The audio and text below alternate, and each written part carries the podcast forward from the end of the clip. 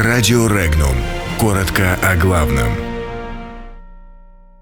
США вновь угрожают Северному потоку-2. Назначен новый посол Белоруссии в России.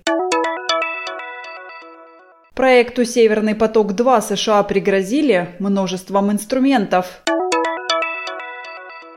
Бессмертному полку в Белоруссии отказали в госрегистрации. Вклады спящих клиентов могут передавать в госказну. Ростовские шахтеры замерзают без угля.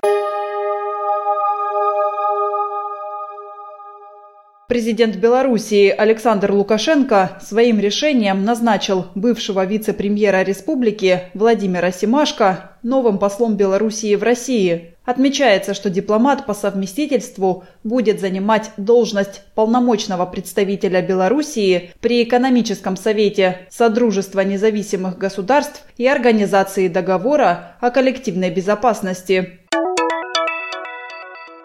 У Вашингтона есть много инструментов, чтобы остановить проект газопровода «Северный поток-2». Об этом заявил посол США при Евросоюзе Гордон Сонтленд, но их не назвал. По его словам, речь идет о геополитическом проекте, который сделает Европу уязвимой. США в таком случае тоже станут уязвимы, отметил дипломат, рассказав о риске остаться зимой без газа из-за кризиса. Юристы Мингорисполкома отказали в государственной регистрации общественной организации «Бессмертный полк», а без таковой деятельность организации подпадет под статьи Уголовного кодекса. 14 ноября состоится новое учредительное собрание, которое примет новое решение о создании общественной организации, устранив недостатки, которые выявила Министерство юстиции. После этого инициативная группа повторно обратится за госрегистрацией.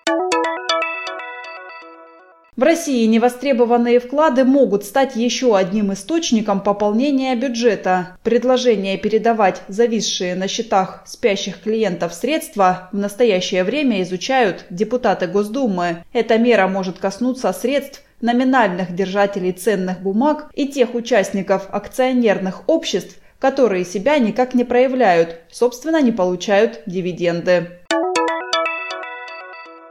В Ростовской области шахтеры обанкротившейся группы компаний «Кинкоул» вновь заявили о себе. Горняки из Гукова требуют от властей положенного им гуманитарного угля. Топлива не хватает частному сектору, в котором проживает около 150 человек – Власти отчитались о выдаче 900 тонн угля, но на самом деле горняки получили только 600 тонн.